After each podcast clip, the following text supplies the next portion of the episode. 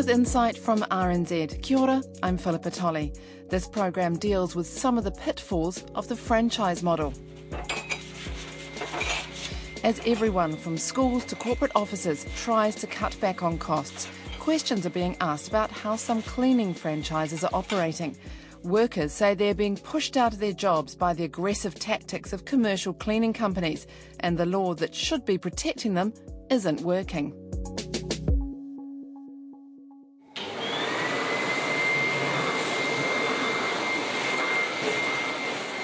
Many of us finish our day of work, for the thousands of cleaners like this one, paying careful attention to some dusty carpet on an elevator landing, their day is just beginning. Some cleaners who keep the country's offices, schools, and hospitals looking shipshape may be wage earning employees, while others are owner operators who work for themselves or own a cleaning franchise. While they pay fees to the larger franchiser, it in turn takes care of things such as marketing and finding new work. But it appears not everything is going well in the world of cleaning franchises. The Assistant National Secretary of the Etu Union, John Ryall, says it currently has individuals and groups of workers at about 30 buildings around the country that are involved in disputes with cleaning franchises. And they're largely around franchise companies winning more and more cleaning tenders and then trying to actually get their franchisees onto the site. And to get them on, they need to actually get rid of the current cleaners. And so they run into conflict with uh, unionised cleaners in terms of defending their rights. But the Franchise Association, which represents a range of different types of franchising companies, including cleaning businesses, says it's only had one formal complaint regarding a member from the cleaning industry in the last three years. I'm Teresa Cowie, and this insight investigates cleaning franchises and claims the business model is sometimes being used to cut employment costs and, in some cases, to get cleaning work done for less than the minimum wage.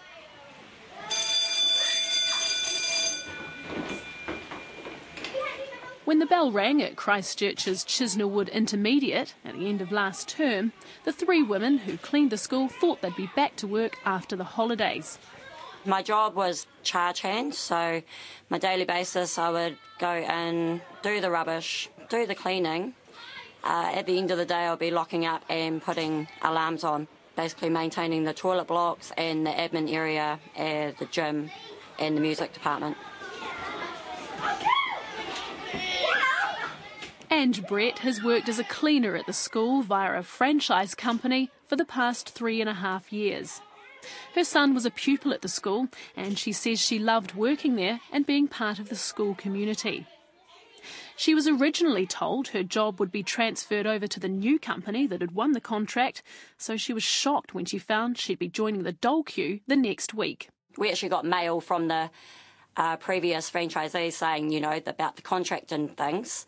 Um, and as far as I were, were aware as well, um, they would just, you know, continue over with us. And then, yeah, it was the last week of the school holidays. We went to do uh, last week of um, term clean on the final Friday, yeah, and we, yeah, had no jobs to go back to on the Monday.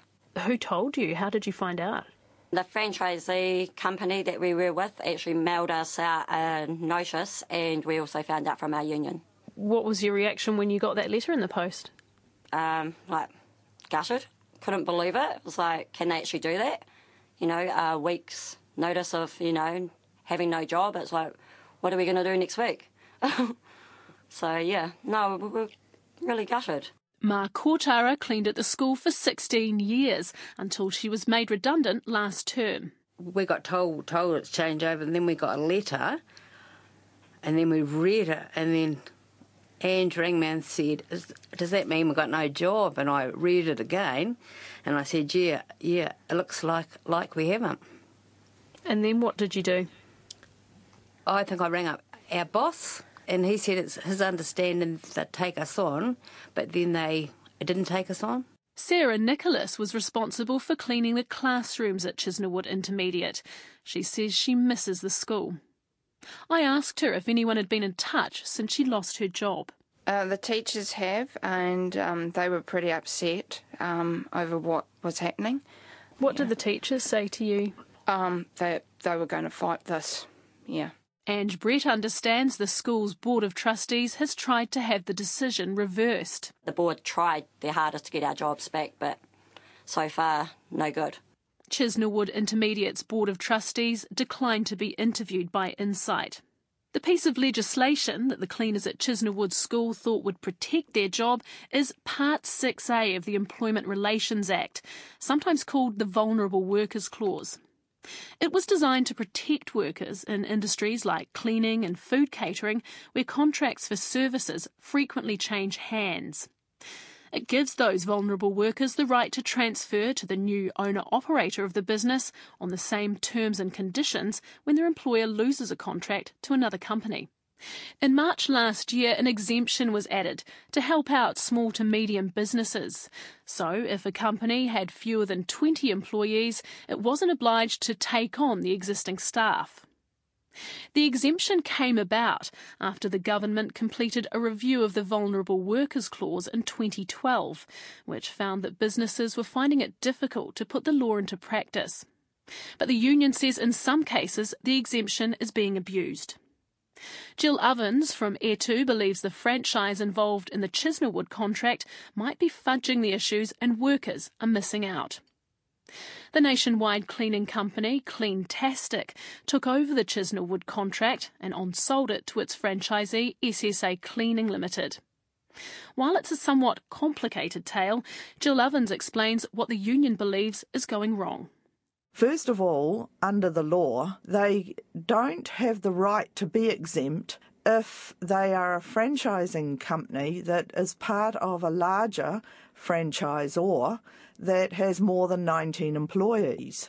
In this case, uh, the franchise company is called Cleantastic. It's a huge multinational organisation, enormous in the United States, and in New Zealand has somewhere between 50 and 200 employees, according to their own information.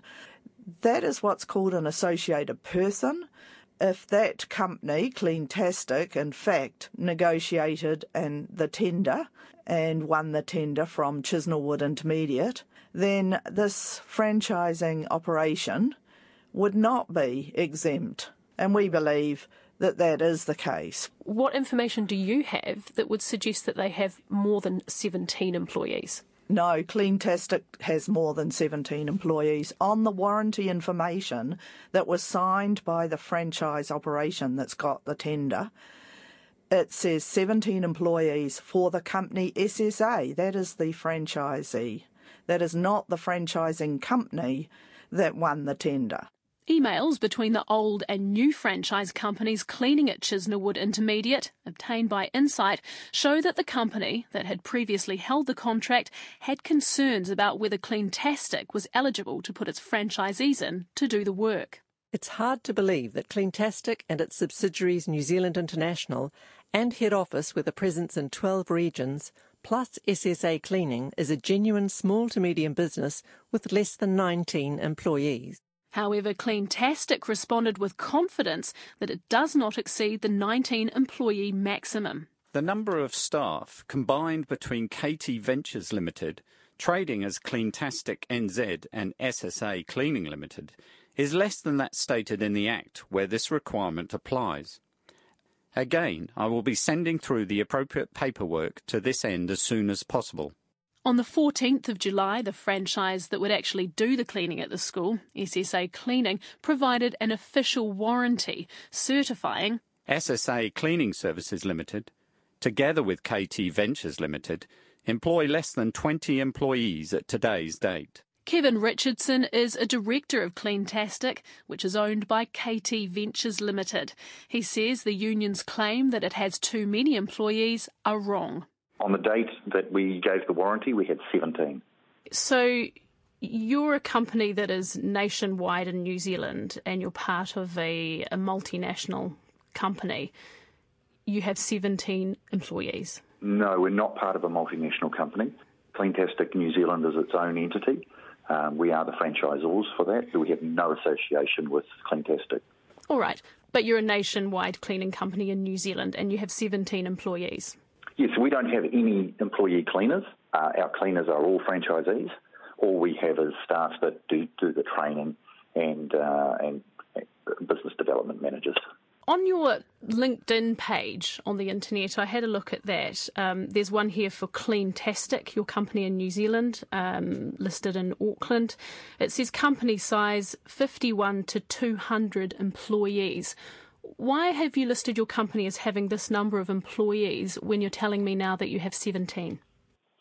Um, it's, it's our franchisees. It indicates the size or the ability of our company so that if anyone's looking at it for a cleaning provider, they can see that we're uh, um, together with our franchisees, we have uh, the capacity to do some, some of the work that they might ask us to do. But it says here quite specifically on your profile 51 to 200 employees. Mm, there is just no space to put franchisees, and I think if you look at virtually all the other uh, franchise companies, you'll see they've done the same. Um, just to, it is just an indication of size of company. Jill Ovens says schools are under immense pressure to cut costs, so they're increasingly outsourcing work to cheaper franchisees. But they don't always realise the effect that changing a contract can have on their cleaners.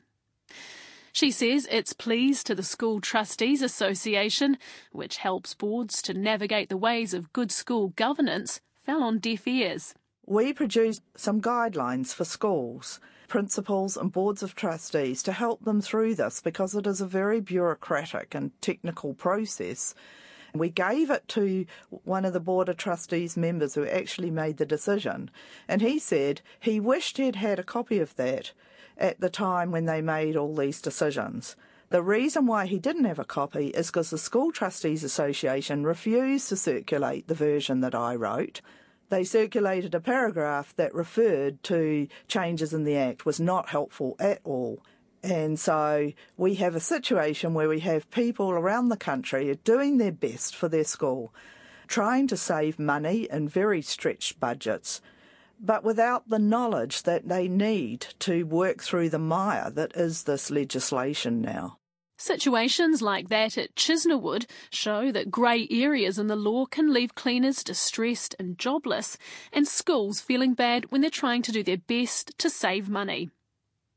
The president of the School Trustees Association, Lorraine Kerr, says schools are under huge pressure to stay within their budgets.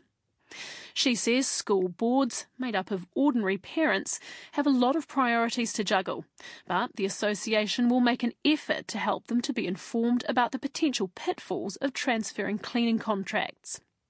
I asked her why the guidance notes about the vulnerable workers clause were not passed on to boards of trustees. I'm not sure of what happened, but if we believe it has an impact on schools, we will certainly um, send it out to them via a memo. Okay. So, given the concern from the unions and from some cleaners, school cleaners that I've spoken with, would you be happy to send this out, this three page document which breaks down the intricacies of the law to boards of trustees? Absolutely. I will talk to our um, employment relations team and we will get the information that all boards need out to them ASAP. And it's not only unions worried about workers and schools confused about the impacts of their decisions, the industry body says the law is also making life difficult for them. Lillian Small is the chief executive of Building Service Contractors. The cleaning industry body says its members make up about 60% of the commercial cleaning industry. She says the part of the law that frees smaller businesses from taking on workers is incredibly difficult to understand. It has led to some miscommunication between contractors and the client, and I think that's where a lot of small businesses are getting into a bit of trouble, and in the end, the client actually gets caught up in quite a bit, as as well does the employee. Do you think it's because it's difficult to understand, or do you think that it's being intentionally used to remove existing cleaners so that franchisees can be put in? I think it's a bit of both, actually, and it's not um, just franchisees either because it is available for all small businesses. Um, I think that there is a huge misunderstanding of the exemption clause, and therefore it, it it leads to people um, acting unintentionally, and the consequence of that is that people are losing their jobs where you know they probably shouldn't be. Do you think that the exemption should go then, or at least be sorted out if it's such a grey area and causing problems? Yeah, I, I do actually. I think that the exemption clause is, is very, um, it's not creating an even playing field. She wants the exemption to be reviewed because it's causing havoc in the industry, and she's particularly concerned about the hassle it's causing for clients. Grant McLaughlin is the managing director of Crest Clean, the largest locally owned cleaning company operating in New Zealand. And he's lobbied hard against the right for workers to keep their jobs when cleaning contracts change. He doesn't think the protections are necessary because, in his experience, many cleaners have no intention of staying on when contracts change hands anyway. He didn't want to be interviewed by Insight, but did write to the program with some information about transferring workers at his company. He said, We had 110 people transfer to Crest Clean from other cleaning companies in the last 18 months. Of these, 30% left in the first three months, 51% had left within the first six months, 75% had left before the end of their first 12 months. Furthermore, and importantly, I understand the 75% of transferred workers who left Crest Clean in the first 12 months is not dissimilar to the industry norm. Of those, he said some gave their reason for leaving as not liking the new management or not wanting to undergo training. Some, he says, simply abandoned their jobs. But cleaners argue the problems don't stop at losing their jobs. They say others are missing out on entitlements such as redundancy pay or conditions set out in their contract like hours of work. Yeah, cup of tea. You want tea bags? Love a tea bag. Elena Law is a cleaner, 64 and out of work. As she makes me a cup of tea, she tells me the history of all the cleaning companies she's worked for. But towards the end, she's hazy on who she was actually working for. I worked at Avalon Primary, Primary School for 17 years. The first company was United Cleaning, and then the other contract was Cyclone, and then the last one was was Jenny King. Yeah. And then what happened at the end then when that contract was passed on to Jenny King? I was made redundant. Mm. Tell me about that day. Well, it was a very, very sad day actually because we just carried on with our work and um, we were told we were no longer wanted. That's what they said. Yep. Okay, so on the day that you were told you were no longer needed, who was it that came and sat Roma. down? Roma. She actually came, yes. And what were her words to you?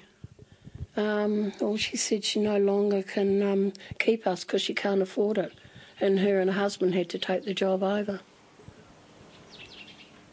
Elena Law worked at a school site in a Lower Hutt suburb near her home until the end of 2015, when the New Zealand arm of the multinational Jani-King took over the cleaning contract from the company Sea Clean. When Jani-King gave the contract to its franchisee, Figura Limited, she was sacked. One of Figura's directors said the business didn't have enough money to keep Miss Law on. Elena Law acknowledges that under the law, the small family owned business had the right to make her redundant. But she believes she's due a redundancy payout. So far, she's never received one. A redundancy agreement was in her original contract, and Elena Law says that should have been passed along as contracts changed hands. She wants either Jani-King or its franchisee Figura Limited to pay her out a redundancy of about $6,000. Jani-King was purchased by JK Limited in July this year. Its managing director, Roger Washbourne, declined to be interviewed by Insight until after the dispute was concluded, but in an email he said, As part of our due diligence, this matter was disclosed to us by the previous owner, and we are satisfied the matter has been dealt with properly and legally by the previous owner. We are presently awaiting mediation to finalise this matter, which is scheduled for this month. Once mediation is completed, I will be happy to comment again at that time. I also contacted one of the owners of the franchisee Figura Limited that took over the cleaning contract at the school and who Elena Law worked for before she was made redundant. The owner didn't want to be recorded, but during a conversation, she said that she shouldn't have to pay any redundancy because Jani-King promised, when it gave her the contract, that her business would get to do the work themselves rather than have to pay someone else, and she feels Jani-King misrepresented the deal. She says she's had to work hard and pay Jani-King more than $50,000 in fees to be a franchisee. She says she has a family and rent to pay and is at a loss as to how the responsibility to pay the redundancy could fall at her feet. A case is now with the Employment Relations Authority. And in yet another twist, it's not just the wage earning cleaners who say they're missing out. The Etu union has been approached by owner operator franchisees that say they often make less than the equivalent of the minimum wage after costs. It says franchisors just collect their fees and turn a blind eye to what their franchisees have to deal with. The unions can't advocate for franchisees because they're business owners and not employees, but it has passed documentation to Insight that outlines the distress faced by one franchisee that turned to the union for help. The franchisee believes the parent company is underquoting jobs to win contracts, but the underquoting is so low it can't make a living because it takes more time to do the cleaning than was promised. The franchisee has to pay heavy fees to the franchisor as well as other business costs, and for some jobs they're making less than the equivalent of the minimum wage. I asked Lillian Small of the building service contractors if she knew of any situations where the franchisees were struggling unfairly. That would be very hard for me to make a educated comment on.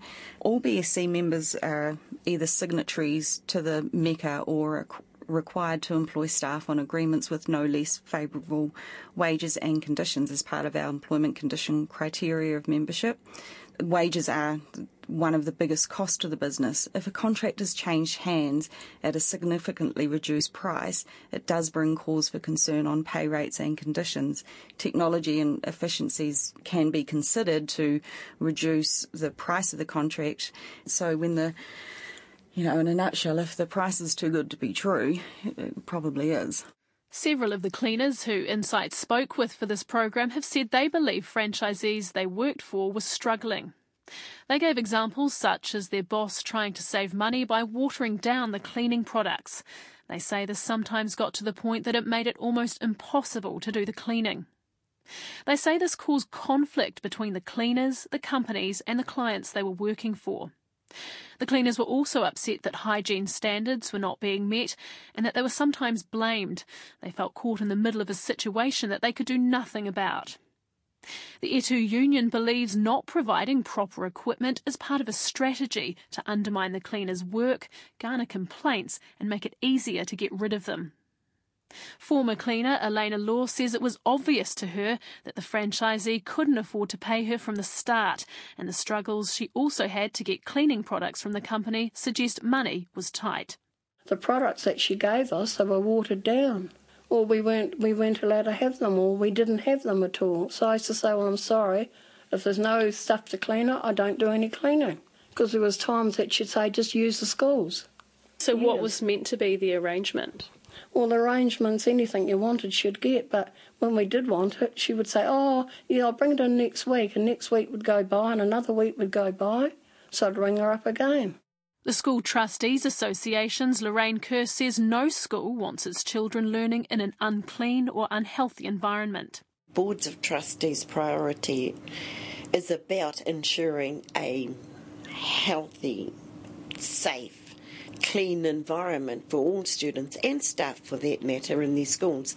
Do you think perhaps school boards, I know you say they've got a lot of things to deal with, but perhaps they should be auditing this, having a look at what's actually happening at their school and whether a good cleaning job is being done? Well, that would be a sensible thing to do, notwithstanding they've got a lot of things to juggle. As part of their health and safety policies, maybe that can be added in terms of making sure the cleaners are doing the right thing. Kirk Hope, the chief executive of the lobby group Business New Zealand, says anyone taking on a cleaning franchise should do their homework and get independent advice on whether it's a good business deal. If you're going to buy a business like a cleaning franchise, I think you need to be really clear about the value in that business and how you're going to be able to meet not just the expectations of the franchisor, but meet your own minimum earnings requirements.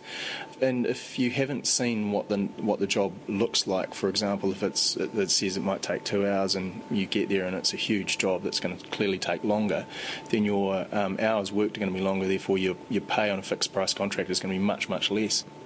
Are cleaning franchises a good business? Are they a good way to get into business? Well, I guess they could be, but you won't be able to determine that unless you do your due diligence, I think. Um, and, you know, that would be the clear message here. Etu's John Ryall says the business model is designed to drive down wages and is aimed at new migrants attracted to the idea of running their own business, but who may not be aware of the pitfalls. And it seems to us to be part of an overall uh, race to the bottom and trying to avoid uh, minimum labour standards such as the Minimum Wage Act. Kirk Hope of Business New Zealand says the franchise model can't be blamed for low wages and other factors are at play. There's a large pool of labour to supply that market. Um, and that's one of the reasons, and it's in fact probably the key driver of, of low wages in the area. I don't necessarily see that the franchising will be conducted on such a scale as to have a, a general impact on reducing wages. I mean, it'd have to be massive. And yeah. I, I, just don't think it's that. I, I think it's a nice line, but I'm not sure that it's actually correct. No one wants business, cleaners, or the clients they clean for to lose out, but it appears the law that should be protecting them all needs cleaning, or at least tidying up. I'm Teresa Cowie, and that's Insight for this week. If you'd like to get in touch or share your thoughts on this program, we'd love to hear from you. You can email us at insight at radionz.co.nz. Our Twitter handle is at insightrnz. That program was written and presented by Teresa Cowie. It was produced by me, Philippa Tolley, with technical production by William Saunders. Why not subscribe to Insight on iTunes, just so you don't miss out?